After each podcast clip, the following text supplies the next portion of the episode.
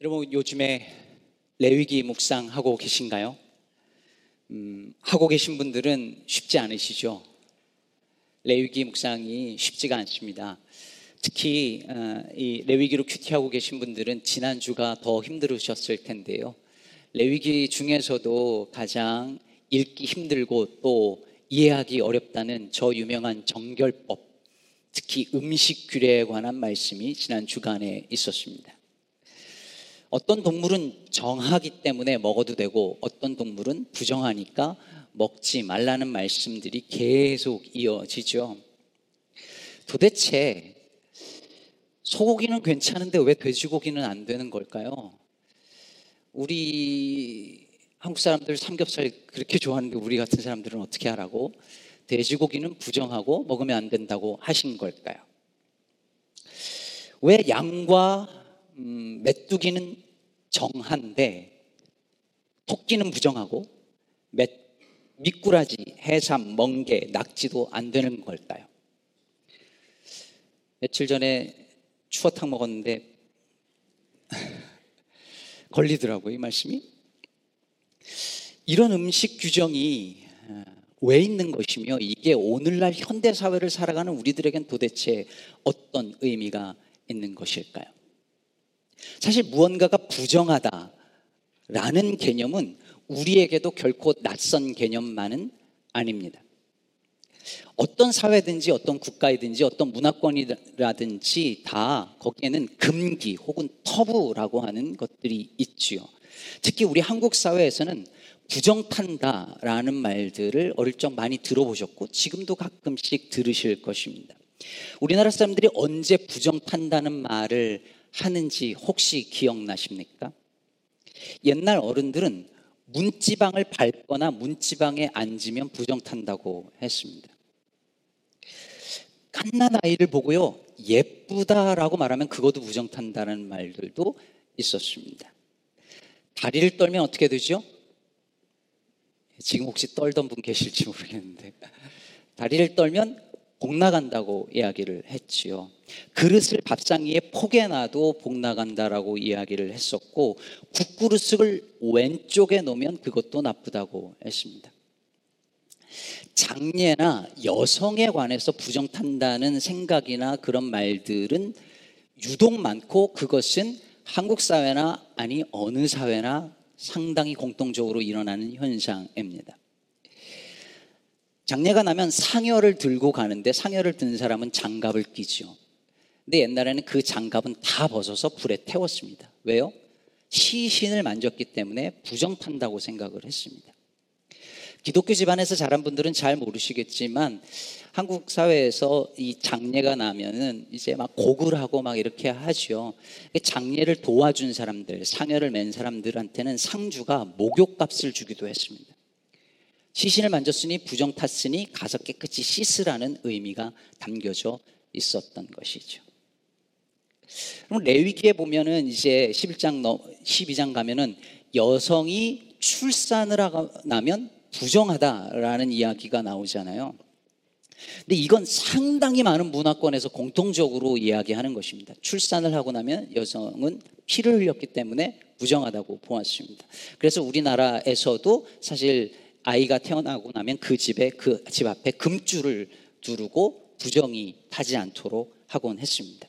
그러니 가게 문 열자마자 가장 먼저 여자가 들어오면 재수 없다라고 했습니다. 부정 탄다는 말과 같은 거죠. 여러분 보다시피 무엇을 부정하다 혹은 부정 탄다라고 하는 말은 성경 속 히브리 사람들에게만 있었던 것이 아니고 한국 사람들에게만 있었던 것이 아니고 전 세계 어느 나라 가든지 어느 문화권에서든지 이런 개념들은 존재합니다. 가만 보면 다 미신 같은 이야기들이잖아요. 합리적이지 않습니다.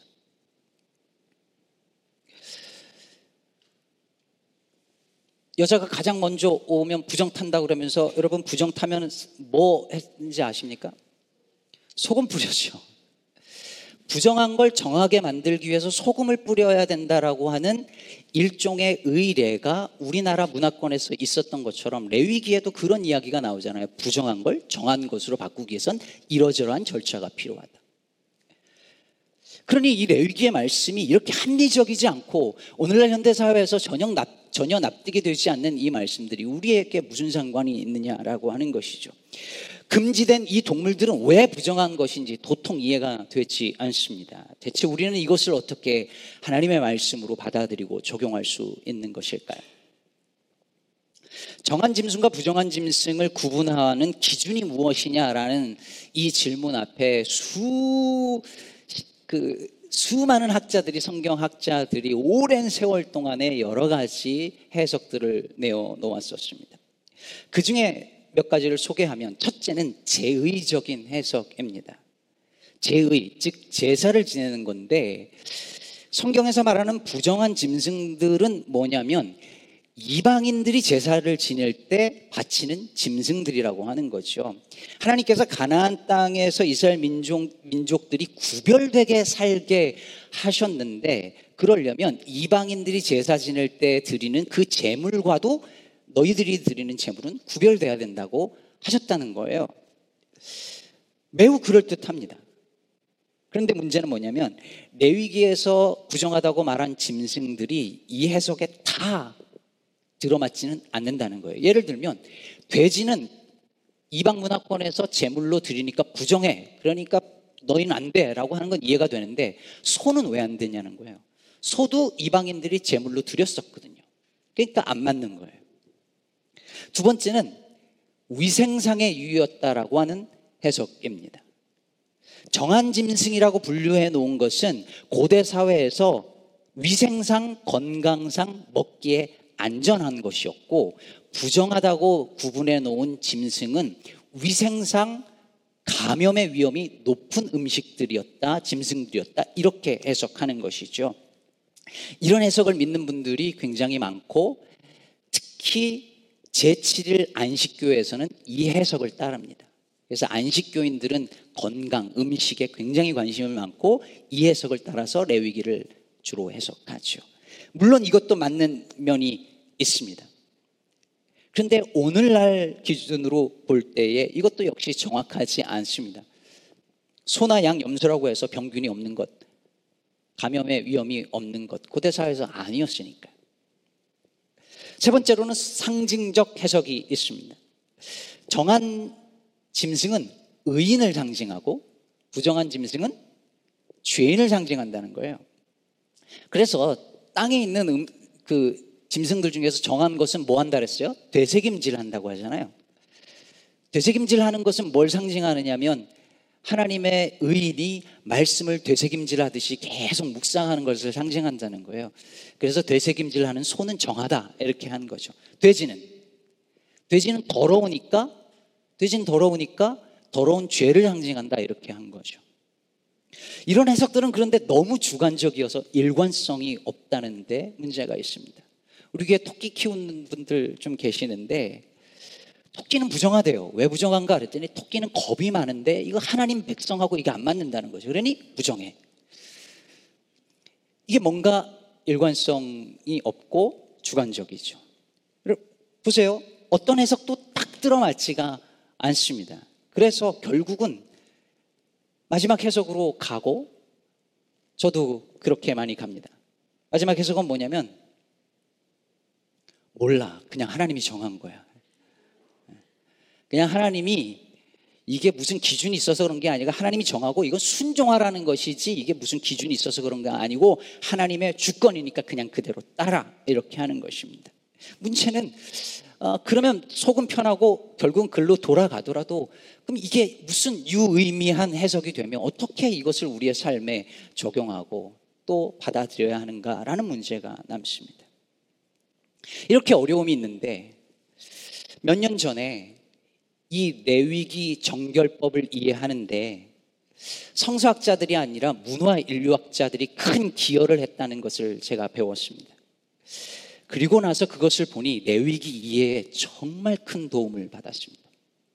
특히 메리 더글라스라고 하는 문화 인류학자가 이 레위기 음식법을 해석하는 데 있어서 큰 기여를 하게 되고 오늘날 성서학자들도 이 메리 더글라스의 해석을 참고하지 않을 수 없는 상황이 되었습니다.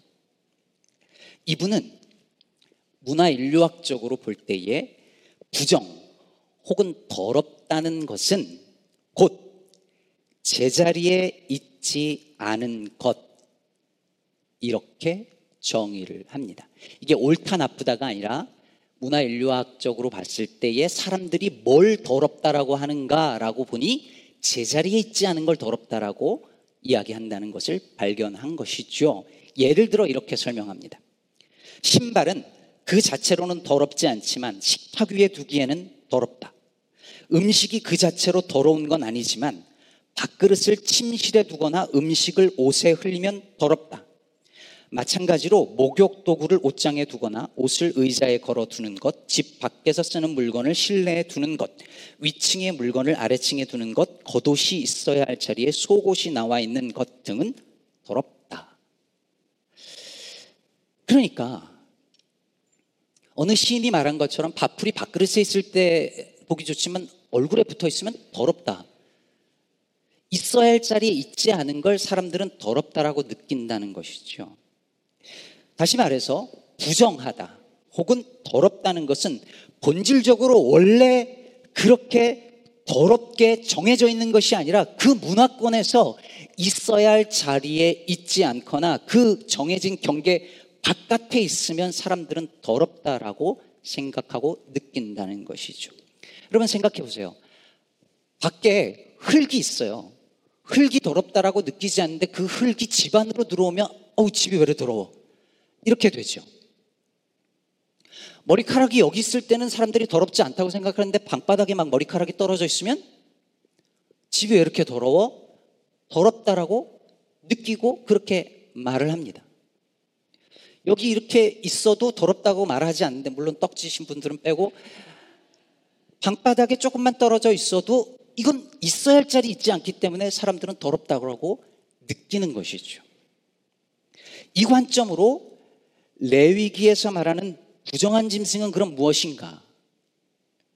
있어야 할 자리 혹은 표준에서 벗어난 짐승을 가리키는 말이었다는 것이죠. 고대 사회에서 특히 히브리 문화권에서 동물, 짐승, 개는 세 영역이 있는데 첫째는 공중, 두 번째는 땅, 세 번째는 바다라고 봅니다. 새는 아, 이 세 영역은 그 영역에 맞는 짐승들의 운동 방식이 있다는 거예요. 새는 하늘을 날기 위해서 두 날개가 필요하고 그리고 땅에 있는 짐승은 두 발이 필요하고 발굽이 필요하고 물고기는 헤엄치기 위해서 지느러미와 비늘이 있어야 하는데 고대 히브리인들은 어떤 식으로든 이 표준과 경계를 벗어나면 부정하다고 본 것이죠. 땅에 사는데 발이 없거나 발굽이 갈라져 있지 않거나 기어다니면 부정하다.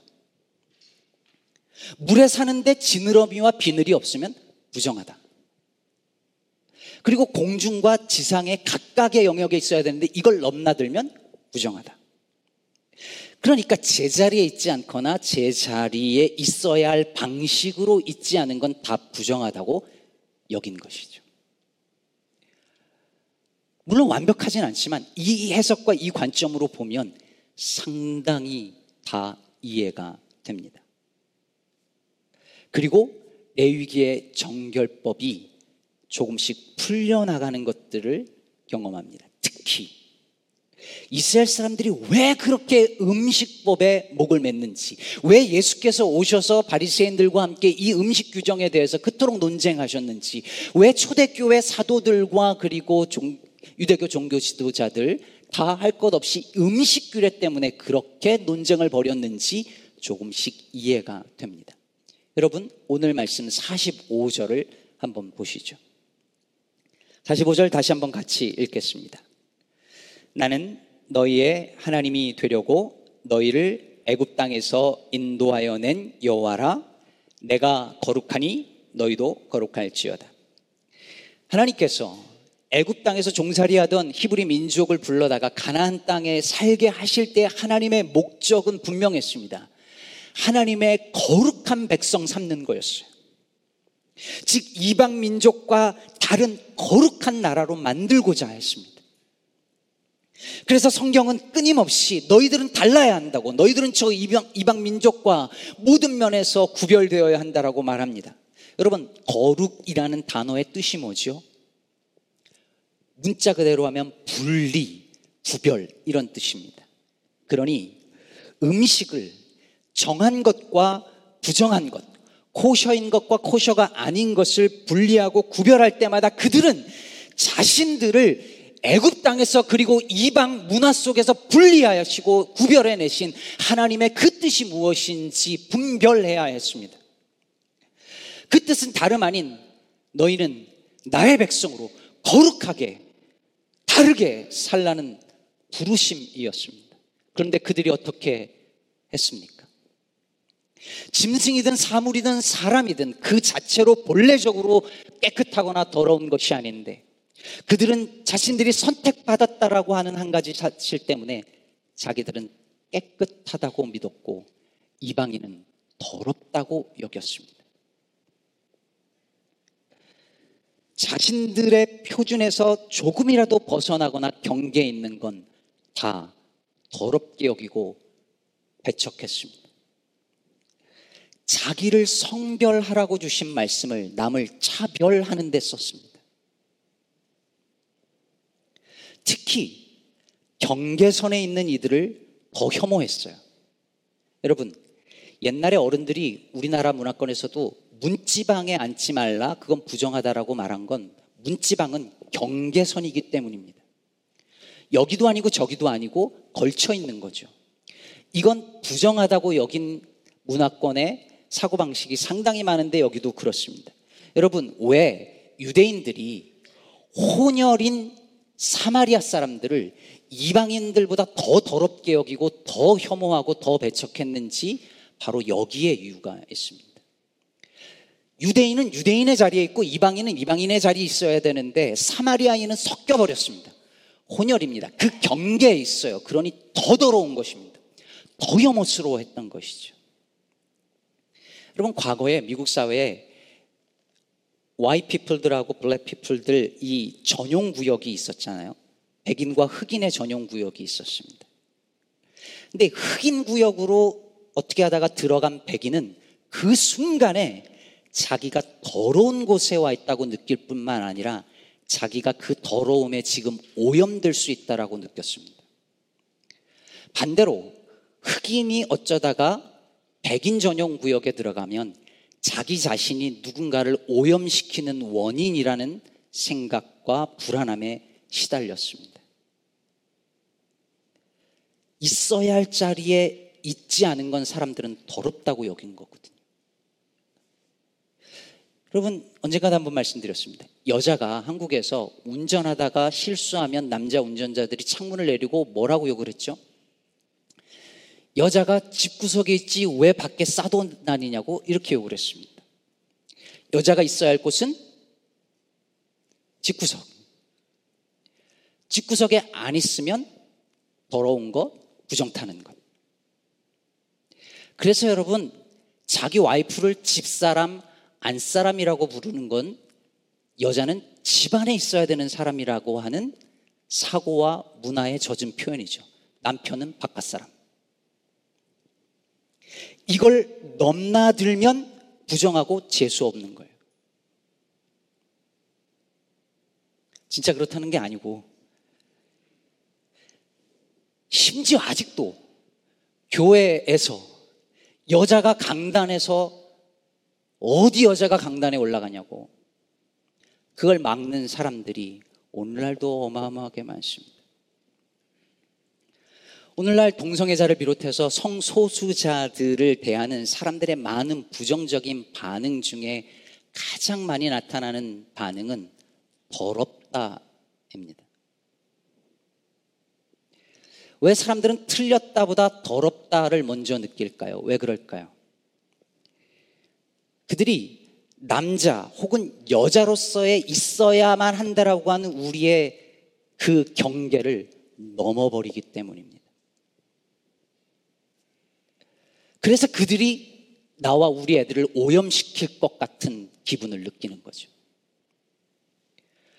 우크라이나 전쟁에서 지금 수많은 사람들이 피난을 가고 있어요. 여러분 그런 뉴스 보셨습니까? 피난민들이 타는 그 피난 가는 열차에서 흑인들이 탑승을 거절당했다는 이야기를 듣습니다. 우크라이나에 흑인들 유학생들이 많은데 이들이 거절당했습니다.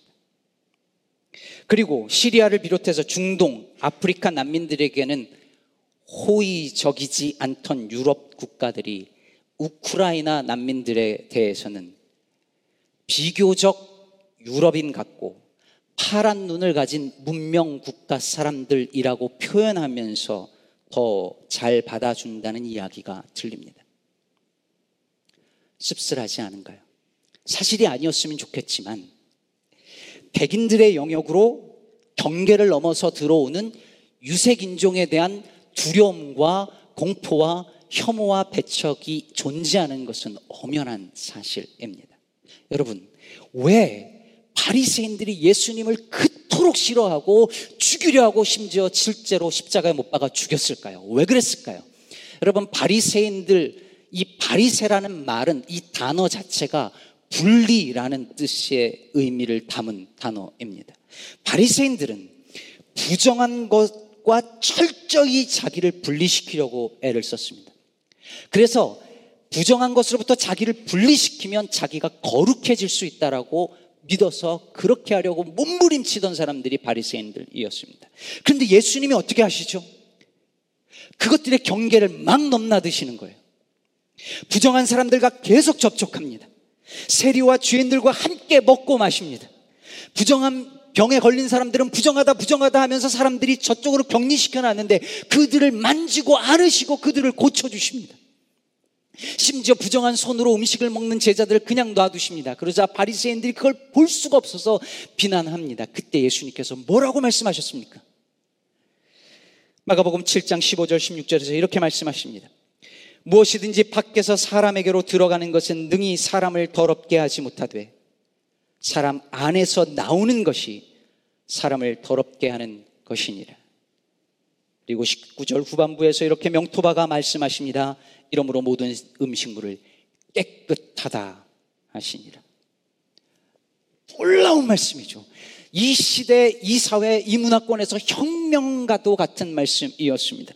어찌 보면 레위기 음식 규례를 목숨처럼 붙잡고 있는 그들에게 있어서 너무 충격적인 말씀이었을 것입니다. 밖에서 사람 안으로 들어가는 그것이 사람을 더럽게 하는 것이 아니라 사람 안에서 나오는 것이 사람을 더럽게 한답니다. 즉, 부정하고 더러운 것은 음식이 아니라 사람 안에 있다가 나오는 그 악한 생각과 음란과 탐욕과 속임과 질투와 교만 같은 것들이 우리를 더럽게 하고 부정하게 한다. 주님이 말씀하셨습니다.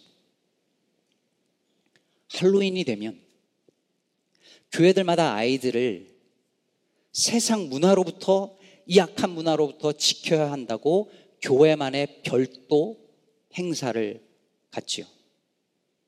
할로윈 때 우리 애들이 우리 크리스찬 애들이 저 이교 문화에 휩쓸려서 영향받으면 안 되니 다 교회로 모여라고 하고 행사를 갖는 거죠. 그 행사 이름들 중에 대표적인 이름이 뭔지 아십니까? Holy Win입니다. Holy Win. 거룩한 것이 이긴다는 거죠. 그럼 여기서 이분들이 생각하는 거룩은 뭡니까? 문 닫고 세상의 잘못된 문화로부터 우리 단절하고 분리하고 그게 거룩이죠. 그리고 그 거룩이 그 세상의 악한 것들을 이긴다라고 생각합니다. 이길 수 있나요? 분리하고 문 닫고? 그러면 세상과 세상의 그 악한 문화, 저기 있는 저 악하고 더럽고 부정한 그것들이 내게로 오고 우리 아이들을 부정하게 만들지 못하도록 넘어서지 못하도록 장벽을 세우고 그것을 거룩이라고 생각할 때에 우리는 과연 holy win 할 수 있느냐는 것입니다. 그런데 제임스 로더라는 학자가 이렇게 말합니다. 거룩은 세상으로부터의 분리가 아니라 자기 자신으로부터의 분리다. 다시 말해 거룩은 자기 연민이나 자기에 대한 집착으로부터 자신을 분리하는 것이죠. 내 안에 있는 탐욕과 이기심으로부터, 욕망으로부터, 세상에서 성공하지 못해서 더 잘 살지 못해서 더 행복하지 못해서 생기는 불안함과 두려움으로부터 자기 자신을 분리하는 것입니다. 누군가를 향한 미움과 증오와 혐오로부터 자기를 분리하는 것입니다. 예수께서 말씀하신 것처럼 밖에서 내 안으로 들어오는 것이 나를 더럽게 하는 것이 아니라 내 안에서 나오는 그것이 나를 세상을 더럽게 하기 때문입니다. 그러므로 사랑하는 성도 여러분, 거룩함은 내 안에 무엇이 누가 있느냐의 문제입니다. 고린도전서 3장 16절을 보면 너희는 너희가 하나님의 성전인 것과 하나님의 성령이 너희 안에 계시는 것을 알지 못하느냐 말씀합니다. 그러면 외적인 어떤 종교 행위가 나를 거룩하게 하는 것이 아니라 술, 담배 안 하고 교회 잘 다닌다고 거룩한 것이 아니라 교회 문 걸어 잠궈 놓고 여기서 우리를 지켜낸다고 우리가 거룩해지는 것이 아니라 내 안에 거룩한 영이신 성령께서 계실 때에 우리가 거룩해지고 우리가 거룩한 성전이 되어져 간다고 성경은 말하고 있습니다. 주보의 김선우 시인의 내 안에 잠드니 누구신가라는 시를 소개해 드렸습니다.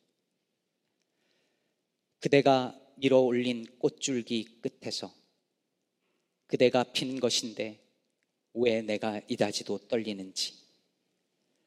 그대가 피어 그대 몸속으로 꽃벌 한 마리 날아든 것인데 왜 내가 이다지도 아득한지. 왜 내 몸이 이리도 뜨거운지. 그대가 꽃피는 것이 처음부터 내 일이었다는 뜻이 시인 안에는 누가 있길래 꽃 한 송이 피는 것을 보면서 그렇게 설레하고 마음 뜨거워하는 것일까요? 꽃 피는 일이 처음부터 원래 내일이었다는 것처럼 말입니다. 그러므로 내 몸과 마음이 어디에 반응하는가를 보면 내 안에 무엇이, 내 안에 누가 있는지 알 수 있습니다. 사랑하는 성도 여러분, 거룩한 사람은 그 안에 성령을 모시고 사는 사람입니다. 그래서 성령이 탄식할 때 함께 탄식하고 성령이 기뻐할 때 함께 기뻐하는 사람입니다. 마치 성령께서 하시는 그 일이 마치 원래부터 내일이었, 내일이었다는 것처럼 말입니다. 여러분 생각해 보십시오. 내가 거룩하니 너희도 거룩할지어다. 이 말씀은 거룩하신 하나님을 닮아가라는 말씀 아니겠습니까? 어떻게 하나님을 닮아갈 수 있을까요?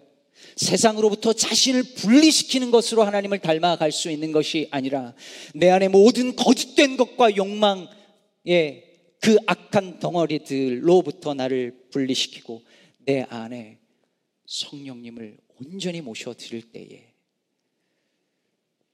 그때 거룩하신 하나님을 닮아갈 수 있도록 내 안에 계신 성령께서 우리 안에 일하실 것입니다.